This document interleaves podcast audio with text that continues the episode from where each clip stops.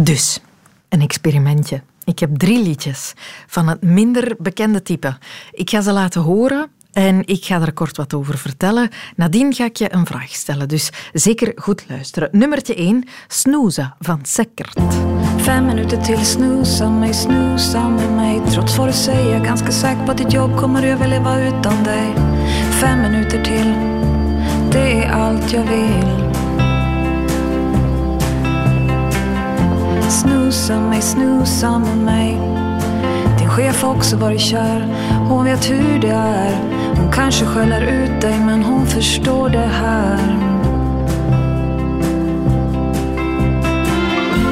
Snooza van Sekkert, een Zweedse popjournaliste, is zij auteur ook die op een bepaald moment zelf muziek is beginnen maken. En dit nummer, zoals de titel al een beetje verraadt, gaat over snoezen. Blijf nog even bij mij in bed liggen, liefjes. Vijf minuten, vijf minuten, toe, lieve schat. Dat zingt de zangeres. Dit is nummer 1. Op naar het tweede, Sega Jaco. Ce matin, réveille au milieu de l'océan Indien. Encore mon était dans le joli pays oreilles. Pourtant n'a point miracle. Ici, moi, elle est vraiment très bien. Moi, la trouve mon rogaille, mon rogaille, la morue. Chérie, qu'elle, l'île a pas changé, elle est toujours pareille pour raconter histoires créoles. Quand l'île cause trop vite, l'île est libre gay, à cause ça même, l'île est drôle? Birds on a Wire hoor je hier. Dat is een duo bestaande uit de Frans-Amerikaanse zangeres Rosemary Stanley en de Braziliaanse celliste Dominique Pinto of Don La Nena. Mooi hè? En dan nu, nu we toch half in Brazilië zitten met Franse klanken, smijt ik er als derde Rodrigo Amarante tegenaan met Mon Nom. Je suis l'étranger, et ça peut. Je ne parle pas tout à fait comme toi. Je viens de la plate-bande. Rodrigo Amarante, een Braziliaanse singer-songwriter is het. En een grote naam in Brazilië heeft ook de themesong voor eh, Narcos geschreven. Eh, wordt gigantisch gedownload op Spotify, 110 miljoen luisteraars. Ehm, een populair iemand. Drie liedjes, alle drie mooi. Ik heb op de redactie gevraagd wat ze nu het beste nummer vonden. En iedereen koos voor dit laatste zo goed als iedereen. Rodrigo Amarante. Tweede populairste bleek de Zweedse sekker met Snoeza en dan Sega Jaco. Maar wat vond jij het mooist? Wat vond jij het beste nummer? Als ik nu een verkiezing organiseer, wat zou jij op één zetten? Snooza, mij, snooza, mij.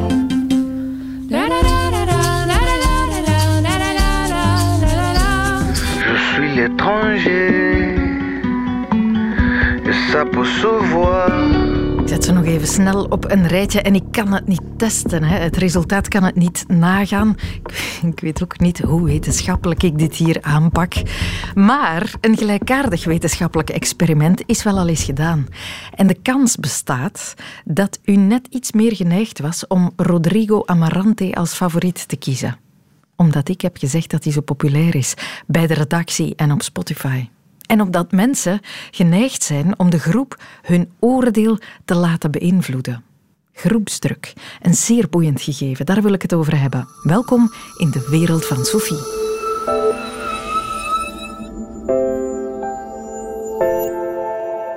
Als je vriend van een brug springt, ga jij dan ook van een brug springen? Je kent die uitspraak wel. Bedoeld om ja, mensen aan te moedigen hun eigen keuzes te maken, zich niet te laten meeslepen door de ander. Maar in hoeverre kunnen we dat en doen we dat? Dat besprak ik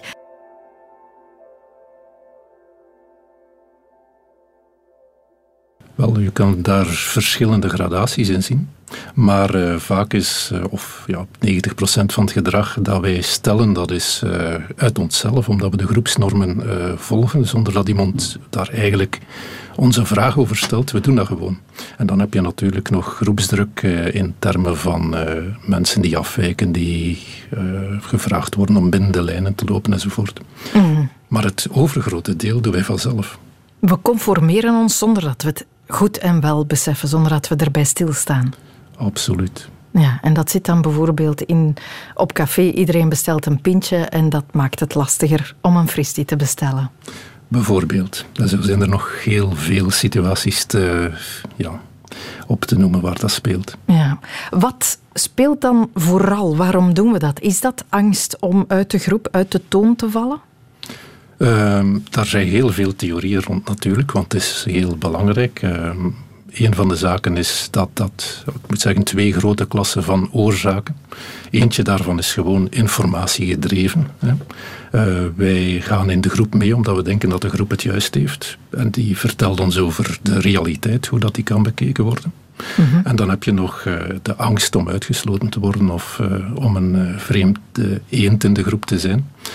En als je naar onderzoek kijkt uh, op niveau van groepen, dan, dan is vooral dat laatste heel belangrijk. Hè. Het is de, wij noemen dat normatieve druk. Dat wil zeggen, de druk die anderen uitoefenen.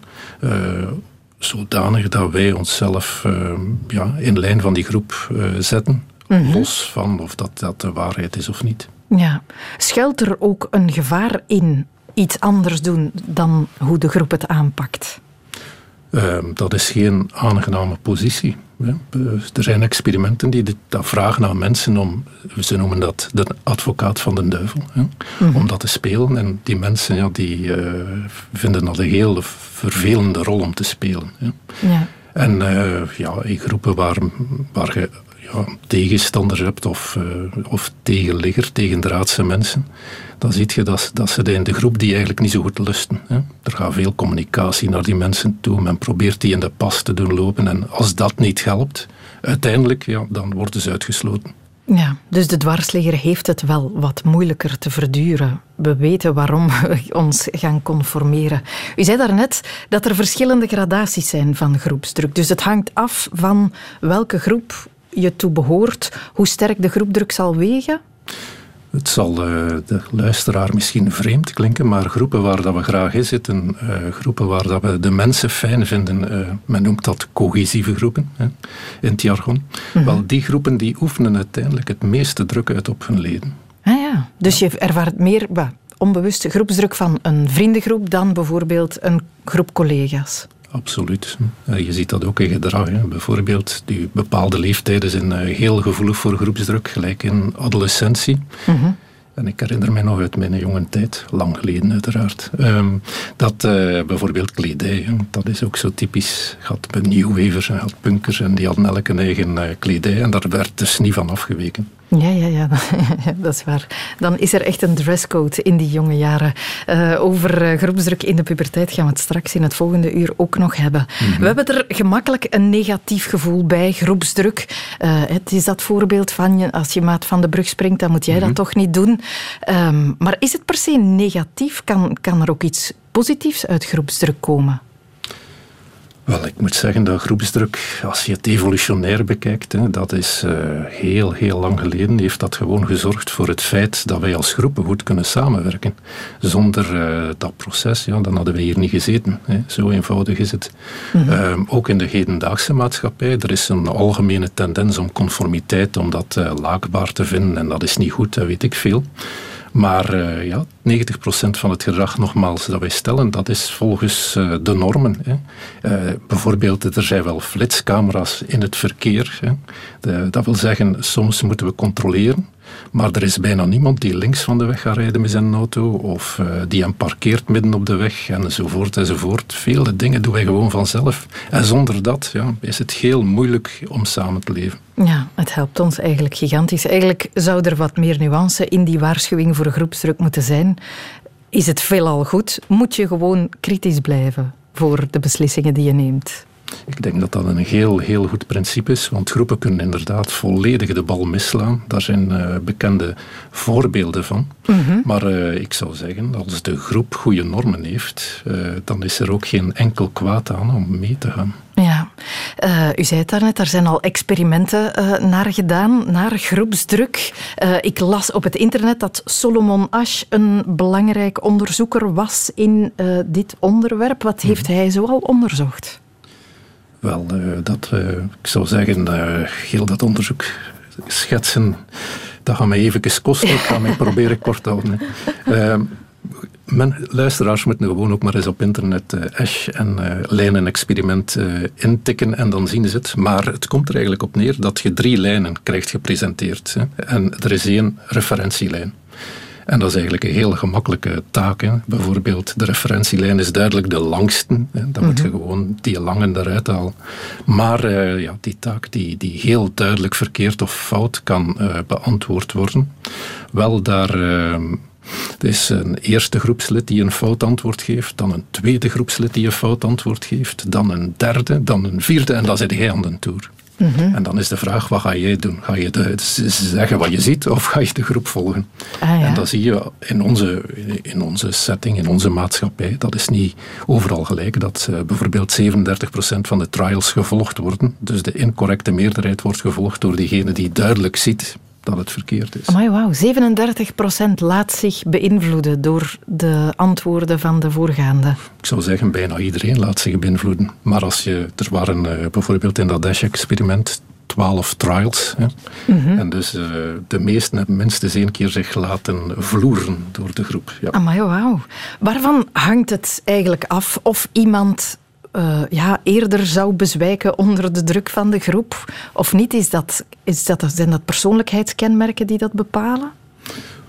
Dat speelt zeker een rol. Maar uh, de, de grote vraag altijd is of dat je een medestander hebt om die groepsdruk tegen te gaan. Ah, ja. Dus heel wat onderzoek dat dat aantoont, dat dat eigenlijk de, ja, het meest probate middel is om tegen groepen in het geweer te komen, dat is dat je een medestander hebt. Alleen zijt je eigenlijk ja, een vogel voor de kat. Ah ja, je moet een, een groepje, een nieuw groepje kunnen vormen om het tegen de grotere groep op te nemen. Ja, ik zeg dat in mijn les altijd, dat psychologie geen wiskunde is, dat 1 gedeeld door 6 niet gelijk is aan 2 gedeeld door 12. Dus in een groep van 12, in een fractie van 2, proberen die druk te weerstaan is veel efficiënter dan uh, wanneer je alleen mm bent in een groep van 6. Dus als je ergens groepsdruk ervaart en je wil daar tegenin gaan, dan is eigenlijk het advies: zoek een compagnon, zoek een medestander. Ja, een maatje zoeken. Ja. Maar als ik het zo hoor, hoezeer groepsdruk speelt, uh, de stem van de meerderheid, hoe zwaar die weegt, hmm. kan je als minderheid, heeft het eigenlijk zin om het op te nemen tegen een meerderheid? Daar zijn ook heel veel studies over. Europese studies zelfs. Dat is uh, een van de distinctieve bijdragen van de eerste psychologen vanuit Europa. Mhm. Uiteraard kunnen minderheden winnen. Anders zou er nooit, of dan nooit of nimmer, iets veranderen in onze maatschappij. Hè. Mhm. Bijvoorbeeld eind jaren 1800 uh, eh, waren er mensen in Amerika die zeiden: Ja, ik wil dat zwarte mensen uh, stemrecht hebben. Dat was een ongelooflijke gedachte toen, hè. bijna extreem. Maar je ziet dat dat dan toch uiteindelijk gebeurt. Dus wat eh, enkelingen denken, kan op lange termijn natuurlijk ook veel meer volgelingen krijgen. En het punt is dat minderheden inderdaad uh, effect kunnen hebben als ze consistent zijn, als ze op dezelfde nagel blijven kloppen. Uh, dat ze, als ze zelf de fractie geen meningsverschillen vertonen en dus sterke minderheden hebben eigenlijk wel mhm. effect. Ja. Dat is ah, niet onmogelijk. Oké, de hoopgevend is dat. Zeer zeker. Want een kritische groep hebben, eh, een, kritisch, een kritische stem in een groep hebben, is natuurlijk wel nuttig. Het zorgt ervoor dat je niet stagneert. Maar dan moet je eigenlijk als organisatie dat soort dingen bewust gaan inbouwen. De dwarsligger een beetje ruimte geven.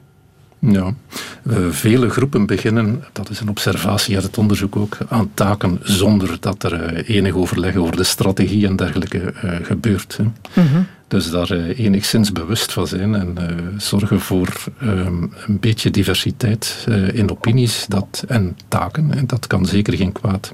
Er is ook een rol voor de leider weggelegd. Hè. Dus de leider moet proberen alle stemmen aan bod laten komen. Dat is uh, iets anders dan iemand die op voorhand weet uh, wat het, of die een bepaalde richting bevoordeelt a priori. Mm -hmm. Dat zorgt niet voor een objectieve afweging van argumenten natuurlijk. Ja, ja.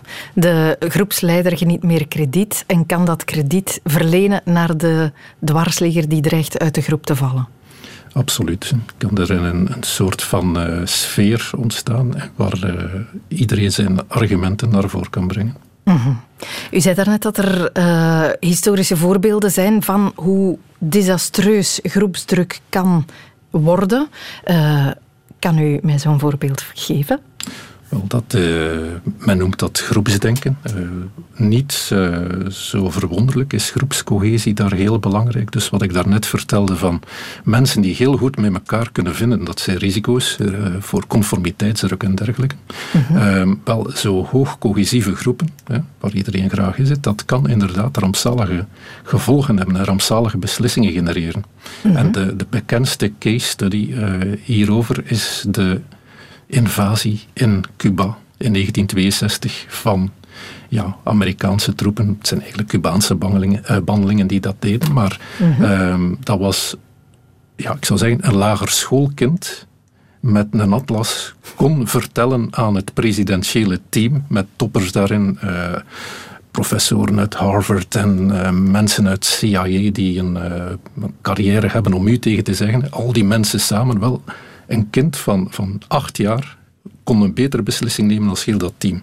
En dat is eigenlijk de, het begin van, van onderzoek dat, dat, dat we noemen naar groepsdenken. Ah ja, de aanval op Varkensbaai is dat. Uh, ja, inderdaad. En hoe, hoe, hoe verklaart u dat men dan toch het, de totaal verkeerde beslissing genomen heeft? Dat is dan omdat men verstrikt raakte in dat groepsdenken. Absoluut. Dus uh, men, ja, dat, dat illustreert weer eens hoe gevaarlijk groepen kunnen zijn. Hè. Dus uh, men, het alternatieve plannen had men bijvoorbeeld niet. Daar had men gewoon niet aan gedacht dat er een alternatief plan moest zijn. Hè. Ja. De oorzaken daarvan zijn cohesie, druk. Hè. We moeten mm iets doen. Uh, ook de publieke opinie.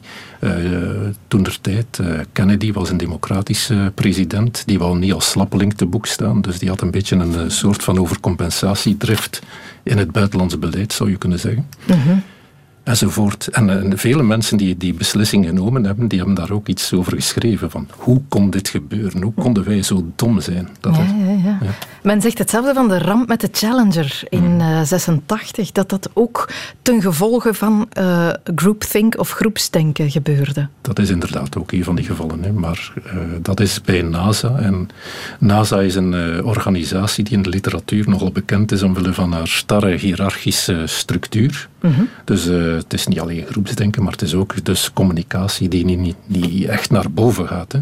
Ja. Dus men, uh, er was in, het, in de organisatie waren er mensen die wisten, uh, als we op de knop duwen en we laten die, dat, dat, is, dat ruimtetuig vertrekken, dan ontploft die gewoon. Hè. Uh -huh. En de reden was heel simpel. Maar misschien uh, ja, is dat wat uitvoerig nu, maar ja, het was aan het vriezen in Florida. Hè. En uh, normaal is daar lekker weer, 20, 25, 30 graden. Dus de, de ringen van die, van die raket waren gewoon beginnen krimpen. En dus de, de, de vloeistof of de brandstof die, die, die vloog er gewoon uit. Mhm. En dus ja, na 73 seconden, als ik me niet vergis, Zoiets, hè? is dat uh, helaas voor zeven mensen uh, fataal afgelopen. Zeven doden vielen er die dag voor het oog van de natie. Maar er was nog een slachtoffer van dat groepsdenken door de NASA, die moest en zou lanceren ondanks de gemelde risico's. Bob Ebeling, een technicus, betrokken bij de bouw van de Challenger, die wist wat op het spel stond. Vincent Bilot vertelt zijn verhaal. Ja, het tragische verhaal van Bob Ebeling. Bob Ebeling is een Amerikaanse rocket engineer, een raketingenieur, beschrijven medio jaren 80. En ja, raketgeleerde is op dat moment eigenlijk een heel romantisch beroep. Hè. Vraag je in de jaren 80 aan Amerikaanse kinderen wat ze later willen worden, dan antwoorden ze 9 van de 10 astronaut of raketingenieur. Wel, Bob Ebeling is zo'n raketingenieur. Hij werkt bij het Amerikaanse bedrijf Theocol. Dat is een bedrijf dat onderdelen levert aan de NASA, de grote Amerikaanse ruimtevaartorganisatie. Ze werken onder meer mee aan de Space Shuttles die de NASA lanceert voor wetenschappelijk ruimteonderzoek. En in 1985 bouwen ze mee aan de Challenger. Bob Ebeling en zijn team leveren onderdelen voor de stuurraket, zeg maar de raket die de Challenger moet lanceren en in een baan om de aarde moet brengen. Bob staat onder meer in voor de O-ring. Dat is een rubberen ring die de brandstoftank van die stuurraket afsluit. Dus een ring die moet ja, verhinderen dat brandstof naar buiten kan lekken uit die, uh, uit die tank. En een half jaar later is het dan zover. De NASA beslist om de Challenger te lanceren op de ochtend van 28 januari. Maar voor zo'n lancering moeten alle omstandigheden natuurlijk goed zitten. Hè. Er mag niet te veel wind staan, het mag niet te warm zijn, niet te koud. Enfin, alle parameters moeten perfect zitten. En Bob Ebeling merkt op dat het die ochtend van de 28 januari volgens de weersvoorspellingen bijzonder koud zal zijn. Dat het gaat vriezen tot min 2. En hij waarschuwt zijn bazen dat die O-ring van de stuurraket ja, dat die niet bestand is tegen die temperaturen. Dat die ring bij zulke vriestemperaturen kan barsten, waarop de raket zou openscheuren en zelfs ontploffen. En Bob ja, die vindt geen gehoor bij zijn bazen en hij stelt dan samen met een paar collega's een alarmerende nota op om te waarschuwen voor de gevaren. Een nota met in grote letters erop geschreven help uitroepteken in de hoop dat zijn bazen het toch maar zullen lezen. That's my engineering background coming out. Somebody should tell it the truth. The truth was that Roger Bourgeois, myself, and Al McDonnell and a few others didn't agree with the NASA at all. Ja, hij zet aan zichzelf verplicht als ingenieur, zegt hij, om alarm te slaan. Maar de NASA gaat in tegen zijn advies en beslist om toch door te zetten met de lancering. De volgende ochtend, op weg naar de lancering op Cape Canaveral in Florida, is Bob Ebeling er niet gerust in. Hij vertelt zijn vrouw en dochter dat het volgens hem fout gaat lopen met de Challenger, dat er een ramp zit aan te komen. He said the Challenger is going to blow up. Everyone's going to die. And he was beating his fist on the dashboard. Um, he was frantic. Maar het mag allemaal niet baten. Die ochtend van 28 januari 1986 stappen zeven astronauten in de cockpit van de Challenger. Onder hen ook Christa McAuliffe, de eerste lerares die mee mag in de ruimte. De familie en vrienden die zitten klaar op een tribune naast het uh, lanceerplatform om die lancering van de Challenger live mee te maken. En Bob Ebeling die volgt de lancering op een groot scherm in de controlekamer van de NASA. En dan is het dus zover, hè? We have main engine start. Four, three, two, one, and liftoff. So the 25th Space Shuttle mission is now on the way. Engines at 65%, three engines uh, running normally, three good fuel cells. My God, there's been an explosion. Obviously a major malfunction. Pieces falling out of the sky. The vehicle has exploded. Families of the astronauts normally in the grandstands. We must assume that the crew is not alive. Amper 73 seconden na de lancering op zo'n 15 kilometer hoogte ontploft de Challenger. Oh, gruwel. En de zeven bemanningsleden die overleven die klap inderdaad niet. Amerika is in rouw. Ronald Reagan probeert de bevolking te troosten met een presidentiële toespraak. Maar Bob Ebeling die is ontroostbaar. Hij ziet met tranen in de ogen gebeuren wat hij voorspeld had en hij is er het hart van in. Hij is er heilig van overtuigd dat hij te weinig gedaan heeft om de lancering tegen te houden en deze ramp te voorkomen. Thuis bekijkt hij dan de beelden honderden, duizenden keren opnieuw en het voelt voor hem alsof hij de dood van die zeven bemanningsleden op zijn geweten heeft. Bob Ebeling Sophie is ook een gelovig man, maar hij voelt zich op dat moment verlaten door God. And I think that was one of the mistakes that God made. He shouldn't have picked me for that job. I don't know. But next time I talk to him, I'm going to ask him, why me? You picked a loser. Hij voelt zich een loser. Het, het, het, voelt alsof God de verkeerde man heeft uitgekozen om mee te werken aan die Challenger. Een slappeling die er niet is in geslaagd om een aangekondigde ramp te voorkomen.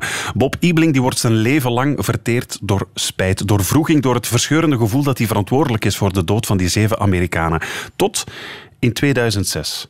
Want dan maakte NPR, dat is de openbare omroep in Amerika, eh, twintig jaar na de ramp eh, met de Challenger, een reconstructie van de feiten. De NPR onderzoekt wat er toen is fout gelopen en ontdekt dat rapport van Bob Ebeling. Ze komen erachter dat hij als raketingenieur herhaaldelijk heeft gewaarschuwd voor de mogelijke problemen met die O-ring, maar dat zijn adviezen in de wind zijn geslaan. De NPR maakt een portret van wat zij dan toch vinden de moedige raketingenieur die tegen de stroom in toch de lancering van die Challenger heeft proberen tegen te houden.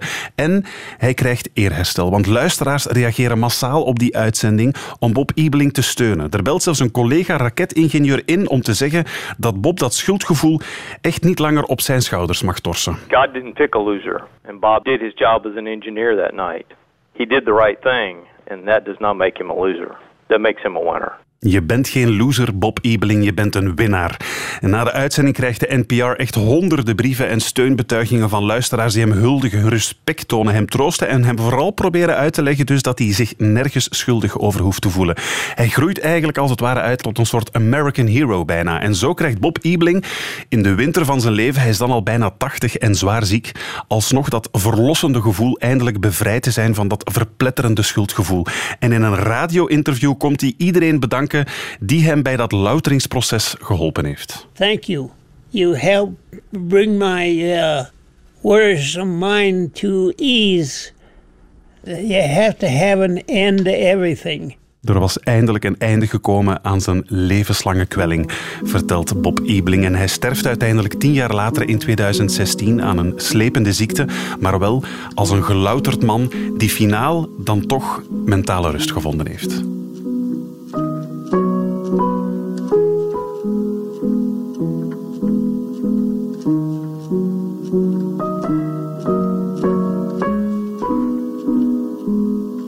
Ebeling, de dwarsdenker die ze liever niet wilde horen.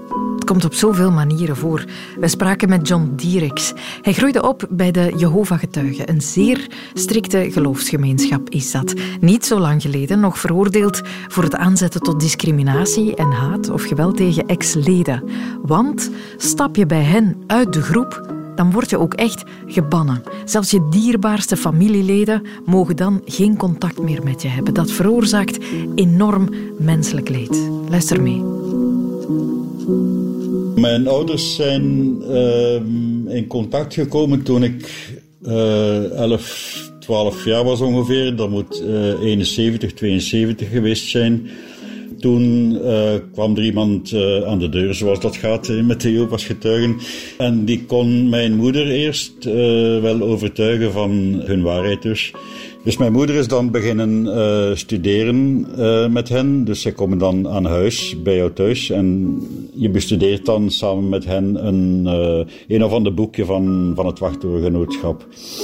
Mijn vader is daar kort nadien ook bijgekomen en ik uh, werd daar ook in mee opgenomen. En toen ik dan uh, 17 was, heb ik mij laten dopen als Jehovah's getuige, want dat doen zij dus ook. Um, je moet je laten dopen als uh, Jehovah's getuige om ook een volwaardige getuige te kunnen zijn. Dus ik heb het dan ook gedaan, um, in, ja, in de volle overtuiging.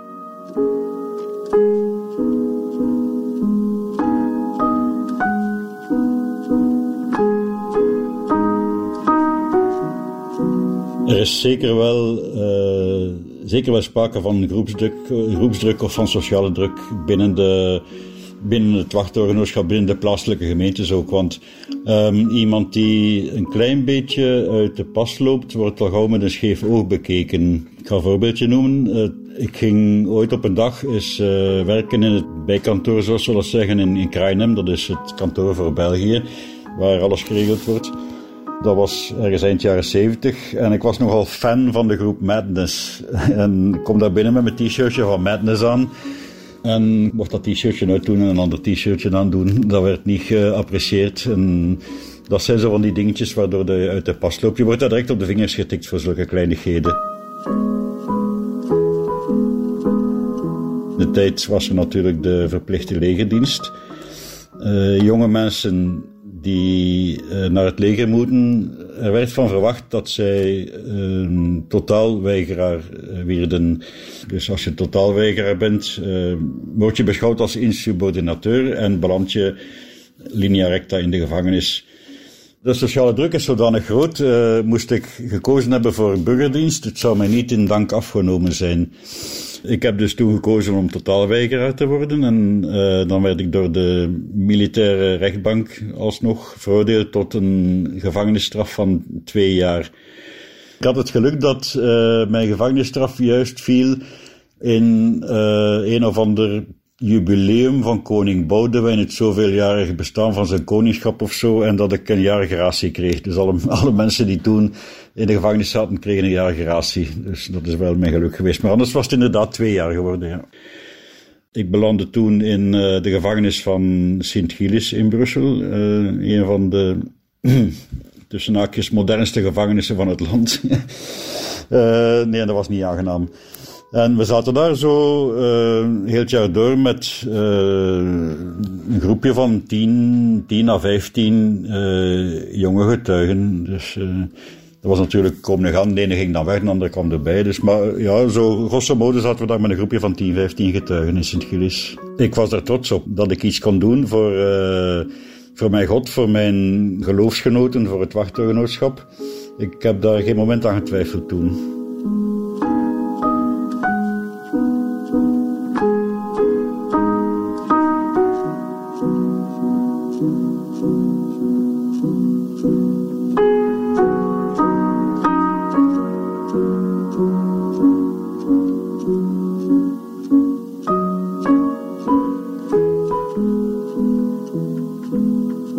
Terugkwam van de gevangenis, werd ik zo'n beetje als een. Ja, held is een heel groot woord natuurlijk, maar toch als iemand onthaald die iets gedaan had voor zijn geloof. Dat resulteerde dus al tamelijk vlug in uh, wat dat we noemen uh, voorrechten. Een voorrecht is bijvoorbeeld dat je mag tijdens de wachttorenstudie de artikels in de wachttoren mag voorlezen uh, van op het podium. Dat voorrecht viel mij toen te beurt. En toen ik een jaar of 1, 22 was, en ik begon mijn baard te laten staan. En dan kwam een van de ouderlingen, dus de ouderlingen, dat zijn uh, opzieners in de plaatselijke gemeentes. Een van de ouderlingen die kwam naar mij en die zei: Ik kan dat eigenlijk niet goedkeuren. Uh, en als je dat doet, zal ik je moeten uh, je voorrechten afnemen. Dus mijn voorrechten, zoals het voorlezen van de wachttoren op zaterdagavond en zo, zal ik dat moeten afnemen. Want wij laten dat niet toe. Dat vond ik wel erg. En dan ben ik toch beginnen nadenken van, klopt dat hier wel? Waar ben ik mee bezig? Ten slotte, God, uh, ik geloofde toen echt in God. God heeft mij zo geschapen uh, met een baard. Waarom zou ik die dan niet mogen laten staan? Dus uh, ja, dan ben ik toch een beetje beginnen nadenken over al die toestanden.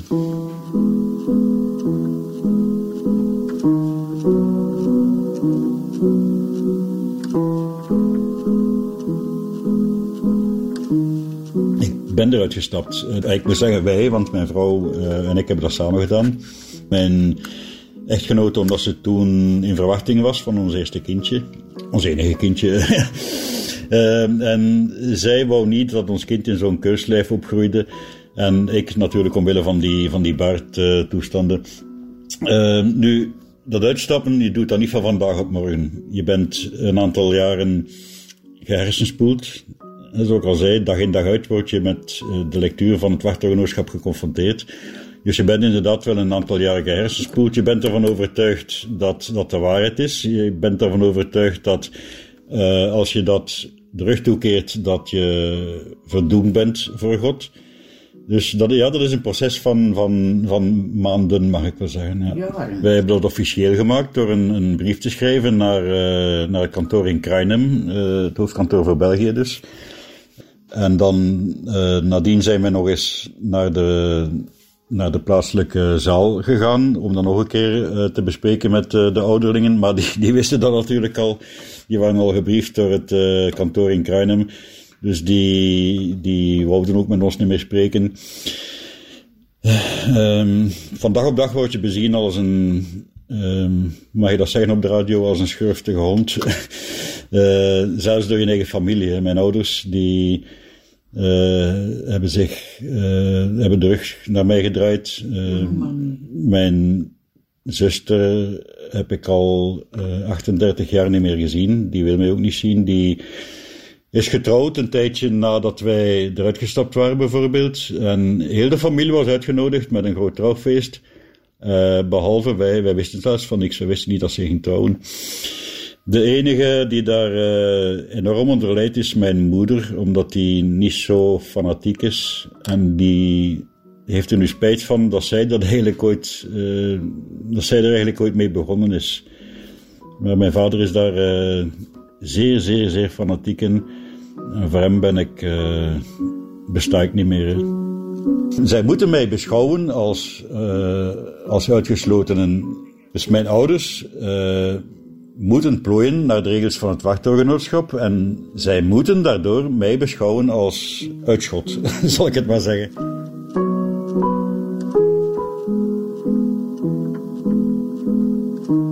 Mijn ouders zijn allebei, uh, mijn moeder is 90, mijn vader is uh, 88 geloof ik. En dat is iets waar ik al vele malen over nagedacht heb. En ik denk, als het zo is dat mijn vader eerst zou gaan, dat mijn moeder wel zou zeggen van je vader is overleden.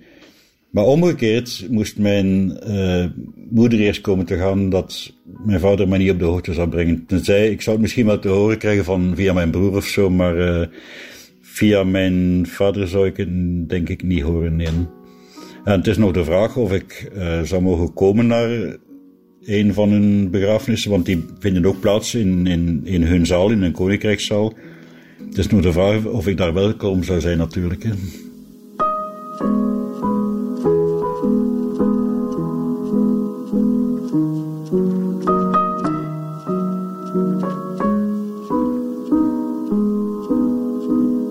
Waar groepsdenken toe kan leiden. Een reportage was dat van Anne Roodveld.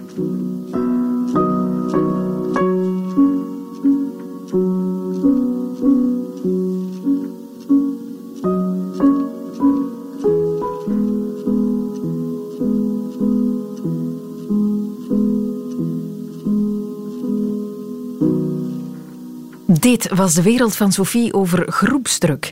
Ik hoop dat je hem goed vond en ik hoop dat je ook naar onze volgende aflevering luistert. Volgende vrijdag komt hij eraan.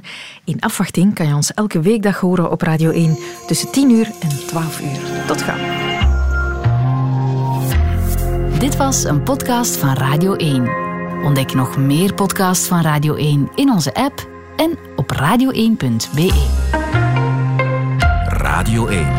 Altijd benieuwd.